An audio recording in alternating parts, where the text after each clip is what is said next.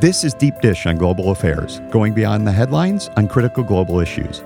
I'm Brian Hanson, and today we're talking about an escalating U.S. military campaign against Islamist insurgents, but not where you might first think. I'm talking about Somalia, where there's been a surge of U.S. airstrikes that have killed hundreds of people. These strikes have been part of a broader and intensifying campaign against al Shabaab, an extremist group affiliated with Al Qaeda. Yet our sense is there's little awareness that the U.S. military is active in Somalia, what we're doing there, why we're worried about al Shabaab, and what this means for the long troubled nation in the Horn of Africa. Joining me to help shed some light on these questions are two distinguished experts. First is Bronwyn Bruton, who is the Director of Programs and Studies and the Deputy Director of the Africa Center at the Atlantic Council. Welcome, Bronwyn. It's great to have you on Deep Dish. Thanks for having me. And joining us as well is Paul Williams, who is an associate professor of international affairs at George Washington University's Elliott School. His latest book is Fighting for Peace in Somalia. Welcome, Paul. Great to have you as well. Thanks for the invitation. So, Bronwyn, let me start with you to help kick off and frame up this conversation a little bit with a very brief, kind of 60 second overview of what is Al Shabaab, why was it formed, how many folks belong to this group, and, and, and what are their goals? It's that's a fantastic question, and it, it's really important, I think, for the U.S. audience to understand that we describe Al Shabaab as a terrorist group in the United States. But primarily, Al Shabaab was created to resist the U.S. imposition of a government on Somalia. This is a government that wasn't voted for, that was created outside of Somalia's borders, that's never had legitimacy. And Al Shabaab's primary goal uh, is to get rid of that government and to fight the African Union peacekeepers who are keeping it alive in Somalia. Al Shabaab has never launched a direct attack on U.S. interests.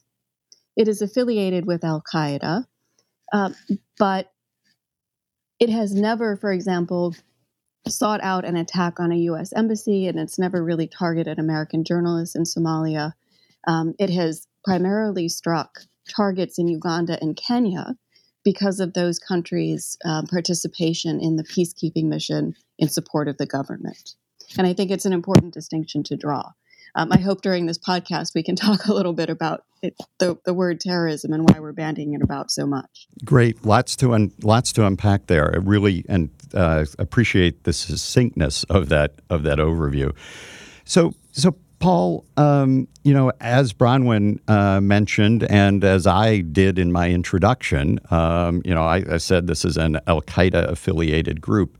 What does that actually mean? And, you know, what is their relationship? Oftentimes that association is meant to, to justify a threat versus the United States, right? They're part of that that league. So in this case, what does that mean that they're affiliated with Al Qaeda? Yeah, that's again a good question that we need to unpack because um, we need to remember that Al Shabaab is an organization with what I would say is many faces to it, right? It's it's not a monolithic or, or homogenous group. And what I mean by Al Shabaab having multiple faces is it's number one, a resistance movement, as Bronwyn has mentioned, you know, trying to resist foreign interference, domestic corruption, and, and perversion as it sees it. It's also a proto government in some parts of south central Somalia where it's really running the show and providing basic services. Um, it's also, though, got a criminal face. Uh, as a criminal organization, it demands taxes from people. Um, forcible tributes in terms of you know uh, coercively uh, recruiting children. Um, it demands protection money in certain areas, that type of thing. It's also got a face as a fighting force where it wages, I would say, you know, some um, conventional attacks against uh, AMISOM and the Somali army's bases, but also mainly asymmetric tactics. And it's also got a face as a sort of wannabe uh, regional caliphate, if you like. And so to understand what it means to say that Al Shabaab is sort of affiliated or or supports Al Qaeda, we've got to take those multiple faces into account. And so, what Al Shabaab is looking for from Al Qaeda primarily, I would say, are, are additional resources, sometimes additional expertise and skills.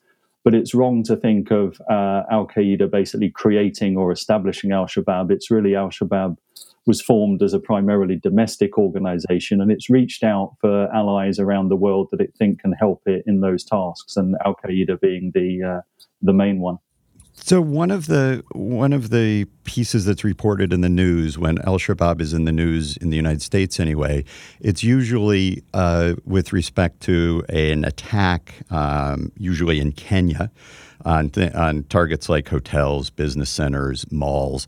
Um, if this is about a reaction to an imposed government um, in Somalia, why is help us understand why Kenya is the target of these these activities and attacks? What are they trying to do with this? Yeah, I mean it's a complicated question. Um, the the easy answer is that it's because Kenya is participating in the African Union peacekeeping mission, which is not really a peacekeeping mission as the average person would understand it. Um, it's primarily a protection mission uh, to keep the government alive, government offices and government officials alive. So this is um, the Somalia government that you're talking about. So we've got, yeah. if I understand this, African Union troops who are in Somalia protecting that government. Is that right? That's right. There are approximately 22,000, 22,500 troops there currently. And their mission is primarily to protect the government and also to fight Al Shabaab. And that is to, to, um, basically to um, conduct assaults on al Shabaab positions. Um, Kenya is one of the countries that has the capability of launching airstrikes, as far as I understand it. Is that right, Paul?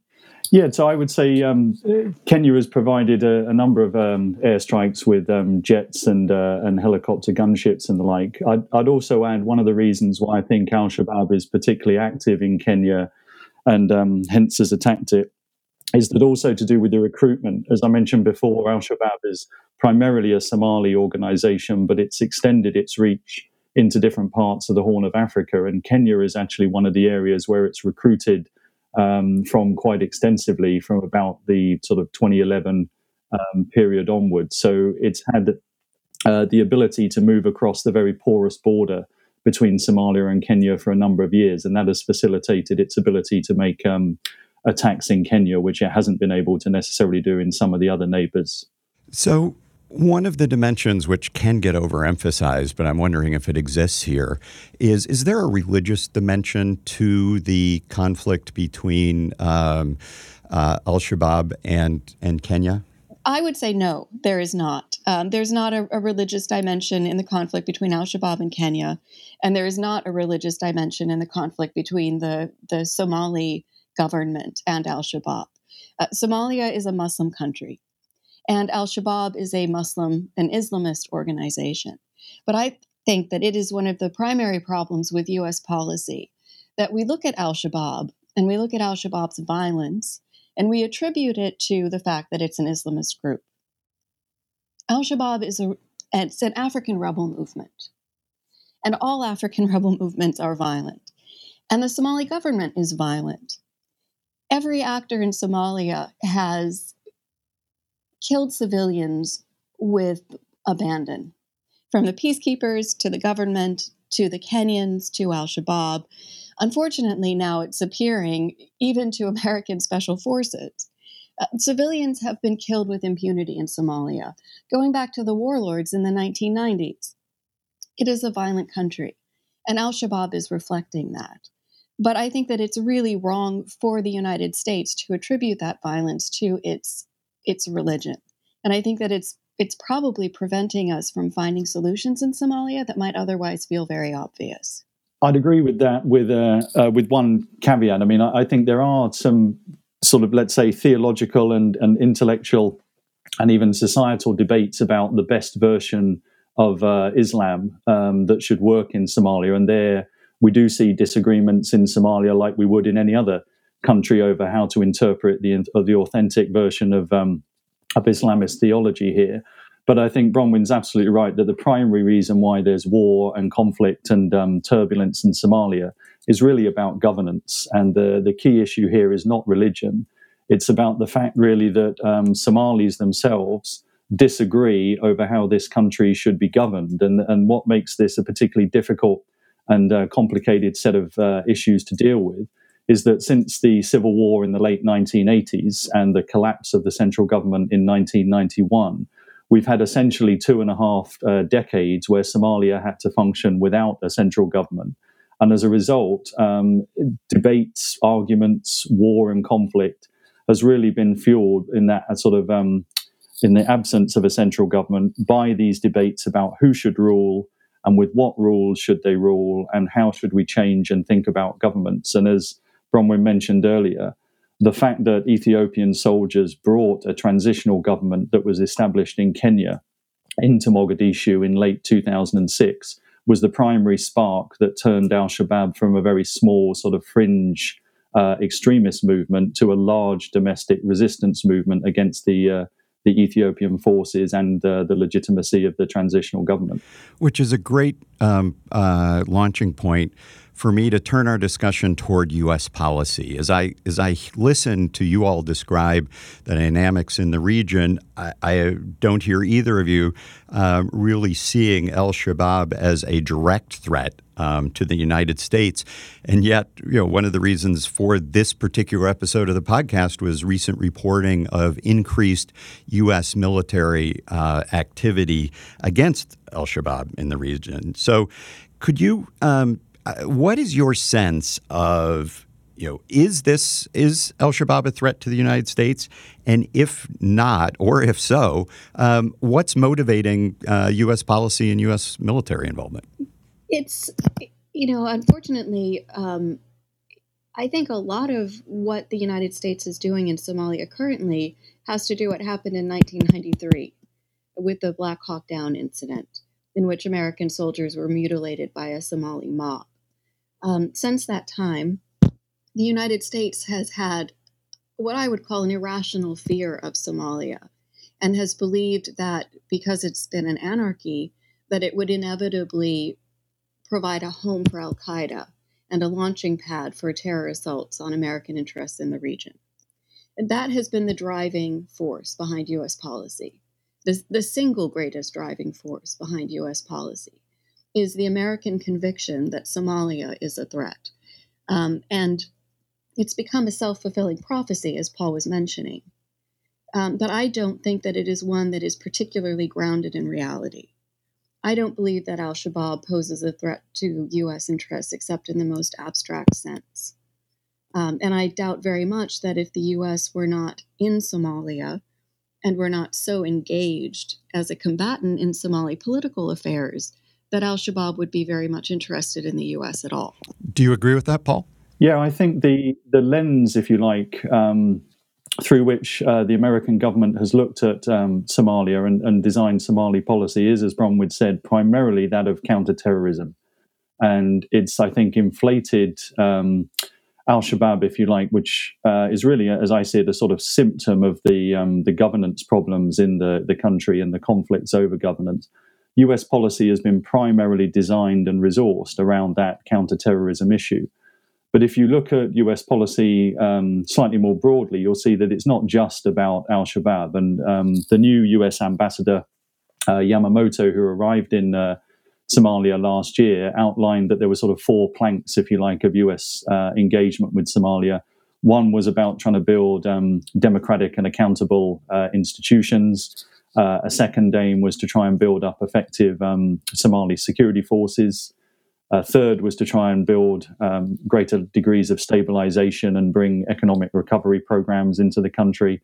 And the fourth one was about um, delivering humanitarian assistance. So there is a, a sort of broader set of interests involved there. But the majority of the resources, as Bronwyn mentioned, has been ploughed into the military and the, um, the counterterrorism side and focused highly, um, uh, I would say, sort of, you know, un- unhelpfully on Al Shabaab. I have to disagree with Paul a little bit in that, you know, I, I think the U.S. likes to pretend that we have different interests in Somalia, but I think it would be fairer to call it one plank and three toothpicks. The Somali government that the U.S. has created and backed is unquestionably the most corrupt in the world. It is the most corrupt government in the world, according to Transparency International. So for the US to claim that governance is a plank of our engagement is fairly fanciful. What do we mean by that? Um, I think a lot of, I, I, personally think a lot of what the US government is doing when it says that we care about governance and when it says that we care about stability is really trying to put a, a more palatable facade on what is almost 100% a counter terror driven mission. So I want to pick up on this point because I think it's fascinating, and, and and Paul, I think you were articulating what the U.S. has has um, stated its goals are uh, in the region, and uh, Bronwyn, you very colorfully characterized those those goals. I, I want to you know, as I hear this, I think about recent U.S. experience in trying to both fight terrorism as well as doing kind of state building um, projects. And of course, the vivid examples of the recent past are Afghanistan and Iraq. And one of the challenges in those situations has been is there a government partner? Who has the credibility and the ability to actually stand up a government that can function and create security, create economic development, um, uh, cre- build a, a, democratic society. And, um, you know, we've seen, uh, let's put it mildly, great challenges with those two cases. And, and my, my sense is, in listening to you, that the, that the uh, Somali government is even more fragile and perhaps even has less potential um, to be able to achieve uh, achieve those goals. So, how's the United States? You know, if that if this is what they're trying to do, um, how are we even trying to go about doing that in a context with such a, a, problematic government? You know, I, I think the tragedy of Somalia is that there is potentially an effective governance partner there. It's just Al Shabaab. That's pretty provocative. You want to jump in, Paul? Well, yeah, I mean, I, I would agree with the uh, the basic point that the all international engagement in Somalia has basically lacked an effective and legitimate government partner to work with. I would say that level of legitimacy has changed slightly over the years. If you go back to 2006, I agree with Bronwyn that the, the government, the transitional federal government that was brought into Mogadishu on the back of Ethiopian troops, was highly illegitimate with local society I would say then if you fast forward to where we are now, sort of um, uh, 2017, 2018 time, I would say there's a bit more legitimacy to the uh, the government than we saw back in um, 2006. But in terms of capacity and effectiveness, uh, it's still way, way short of what we would ideally like. And that's not just a problem for, for US policy, that's a problem, uh, as we mentioned before, for the African Union mission and the other international partners. I mean, the basic issue here is, I think, twofold. One is that after a long period of state collapse, the governments have uh, really um, been no more than sort of paper governments. They've not been able to do concrete things like deliver services and real um, peace dividends to populations, certainly not beyond um, the Benadir region, which is around um, Mogadishu. So there's that sort of basic issue of, of capacity. And secondly, um, there's a sort of issue about clan politics where the governments that we've seen in Somalia over the last 13 years have been heavily composed of particular types of clans. Um, and as a result, clan politics has meant that that government in Mogadishu, although it's called the federal government of Somalia now, is not necessarily seen as legitimate out in the regions because it's seen as being captured by certain clan interests. And so when any international partners work with what they call the, the sovereign and federal government of Somalia, that doesn't mean that necessarily a lot of local Somalis feel the same way about those um, institutions. If you don't mind, I'm, I'm going to jump in. Um, one of the most interesting things about the situation in Somalia is that it is yet another attempt by Western institutions to create a government that is modeled on Western democratic norms. And there's not much evidence that those will work well in Somalia. What is potentially very interesting about Al Shabaab is its flexibility and fluidity. There isn't, although we think of it as a, a, very harsh institution that cuts off hands and cuts off heads and stones people, the reality is that it's very different from village to village and from region to region in Somalia. It is an organization that has wound its way within and around the clan system co opting clan leaders, coordinating with them, leaving them alone when it's necessary to do so. Um, it, it's Al Shabaab has created a governance structure that is as authentically Somali and fluid as the clan system itself. And in my opinion, as somebody who's spent many years promoting democracy, that's what you need in Somalia. And I wonder a lot if there were not a government, a Western government in place in Somalia that was keeping Somalis on the fence because we've created a very bipolar situation where a not very liked Al Shabaab is battling a not very liked government. Um, if people didn't feel that they were empowering this government um, by resisting Al Shabaab, I think they would resist Al Shabaab a lot more. Um, and I have a lot of confidence in the Somali people's ability to make Al Shabaab more moderate. Uh, and I wish that, that that policymakers, U.S. policymakers, would spend more time considering the Somali people as an ally, because they're not particularly extreme. They are a moderate culture. They're capitalists. They're entrepreneurs, and they mostly want to get on with business. And I have a feeling that if Al Shabaab didn't support that goal, that they wouldn't survive very long in Somalia because no other governing entity has. Um, my bet would be that if the US government would put their money on the Somali people instead of their own imported institutions, we'd be doing a lot better uh, in the fight against Al Shabaab and in the, the the fight for stability. So I want to build on that and, and bring you into on this discussion, Paul. Um, again, with the you know, knowing the limitations of analogies, but one of the things that strikes me listening to this conversation is the pivot that the U.S. made has made in some ways in Afghanistan, where um, you know now we're seeing a separation of the way that, that U.S. policymakers are thinking about the Taliban as a local actor and and Al Qaeda, and starting negotiations directly um, with the with the Taliban. Are there is this part of a path forward? I mean, Bronwyn laid out a you know a, a, an implicit kind of direction for U.S. policy to go. Do we see? Uh, you know, we've got an increase in bombing, so we probably don't see this yet. But are there lessons to be learned, and is a similar pivot part of the political solution in Somalia? Yeah, I definitely think there are lessons to be learned, and I think it's very clear that you can't sort of um, bomb your way to, to military victory over a group like Al Shabaab for the reason that um, reasons that Bronwyn has, has mentioned. I mean, military power and military force alone are not going to be able to defeat an organization like Al Shabaab. And so we've seen from the US side that military power has been, you know, um, occasional special forces operations, and now, as you mentioned, the uh, the uptick in the number of, of airstrikes. But the military power on the ground for the last 12 years, or international military power on the ground for the last 12 years, has been mainly through the African Union mission in Somalia.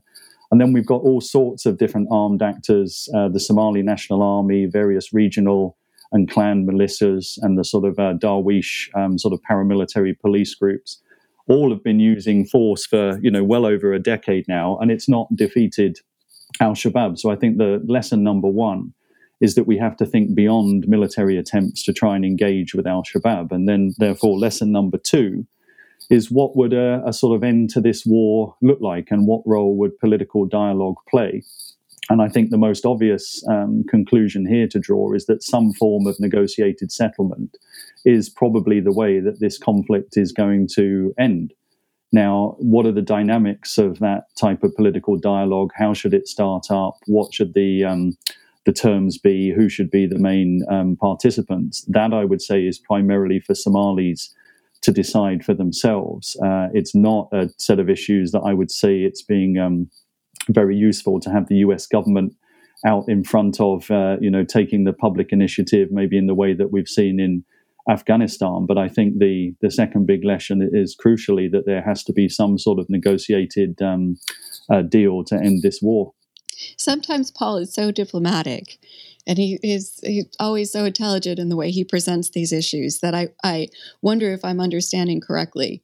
Um, so, Paul, when you say negotiated political settlement, are you referring to U.S. troops sort of pulling out the Somali government collapsing completely and uh, sort of walking away and leaving the Somalis to pick up the pieces?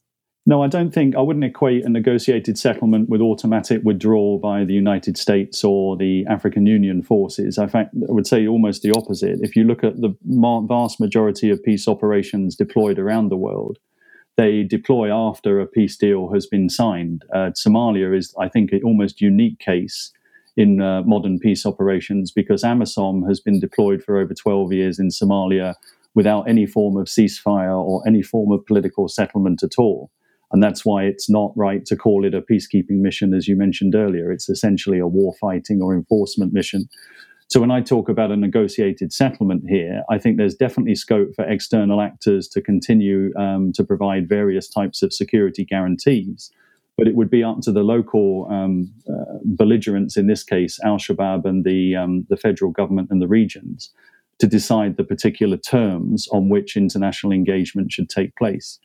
And then I think it's a related but sort of distinct issue: is what is the, uh, as I would put it, what is the threshold at which point the US military would cease to be engaged and active in Somalia? I think that's a question we really do have to think about because I agree with Bronwyn that Al Shabaab doesn't pose any sort of top tier national security threats to the United States directly. So we should be considering and, and thinking explicitly about what are the levels of threat and risk, if you like, that we would see US military disengage from um, Somalia, but also the African Union. My concern would be that it's not necessarily a question of the U.S. military disengaging because the U.S. is taking direct action in Somalia with drone strikes, airstrikes, and other kinetic activities. Ambassador Bolton, our national security advisor, has laid out the U.S. strategy for Africa, national security strategy for Africa, and he's been witheringly critical of peacekeeping missions. And so it's a very possible scenario that the US government will cut funding for AMISOM and starve it to the point where it's essentially ineffective or is so starved for funding that Uganda, for example, carries out its threat to simply withdraw wholesale because it's offended by um, by the U.S. terms. In which case, the U.S. could very well not have a peacekeeping mission in Somalia, but could continue to bombard Somali targets um, by use of special forces, central intelligence, and other means. Yes, all I'm saying is that I think the rationale for that type of engagement would be undermined if there was a political deal between the Somali authorities and, and Al Shabaab. I think the the threats you describe about AMISOM and the, the threats to its funding stream are, are real. But what I would say is a, a couple of things. Number one, we've seen for years uh, diplomatic and rhetorical threats by the um, some of the troop contributing countries to withdraw. But so far, the only troop contributing country that's left AMISOM was Sierra Leone, and that was because it was forced to leave by the Somali government because of the Ebola outbreak back in um, in West Africa. So, Uganda, Burundi, Djibouti, Kenya, and Ethiopia have all at various times, you know, threatened um, to withdraw because of the lack of financial support and other things but they've not actually um, sort of voted with their feet, if you like. Now that that could, as the problems intensify, happen in the future. But I, I think we need to sort of consider that history as to the reasons why uh, AMISOM's uh, troop contributing countries have stayed there. I absolutely acknowledge that. I do think it's different under the Trump administration. I don't think a U.S. administration has called the troop contributing countries bluff in the past and I suspect that the Trump administration may. Yeah, and it's getting worse. I mean, the the funding situation at the moment is actually a very big sort of, I would say, depressing factor on the morale of AMISOM troops. Um, not just because of US um, um, policies from the Trump administration, but mainly because of the European Union cutting 20% of the allowances that are paid to AMISOM troops. It means that since January 2016, AMISOM soldiers have been receiving about $800 a month in uh, allowances or rather, I should say, their governments have been receiving about $800 a month in allowances. That compares at the moment to UN Blue Helmet peacekeeping missions, which receive about $1,400 a month. So, if you put it in financial terms, an AMISOM peacekeeper is receiving about 60% of the allowances that a UN Blue Helmet peacekeeper would receive. And the AMISOM mission is by far uh, more deadly and dangerous than any of the UN peacekeeping missions that are going on. So those financial pressures are are real, and they are having an impact on the morale of the uh, contributing countries. So I want to take this conversation, and as we close, I want to ask you to do something that's pretty much impossible.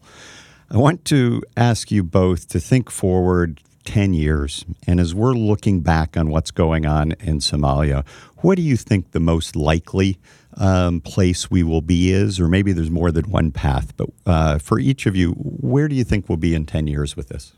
You want to go first, Paul? I can try. Yeah, the future is my best subject, uh, sort of thing.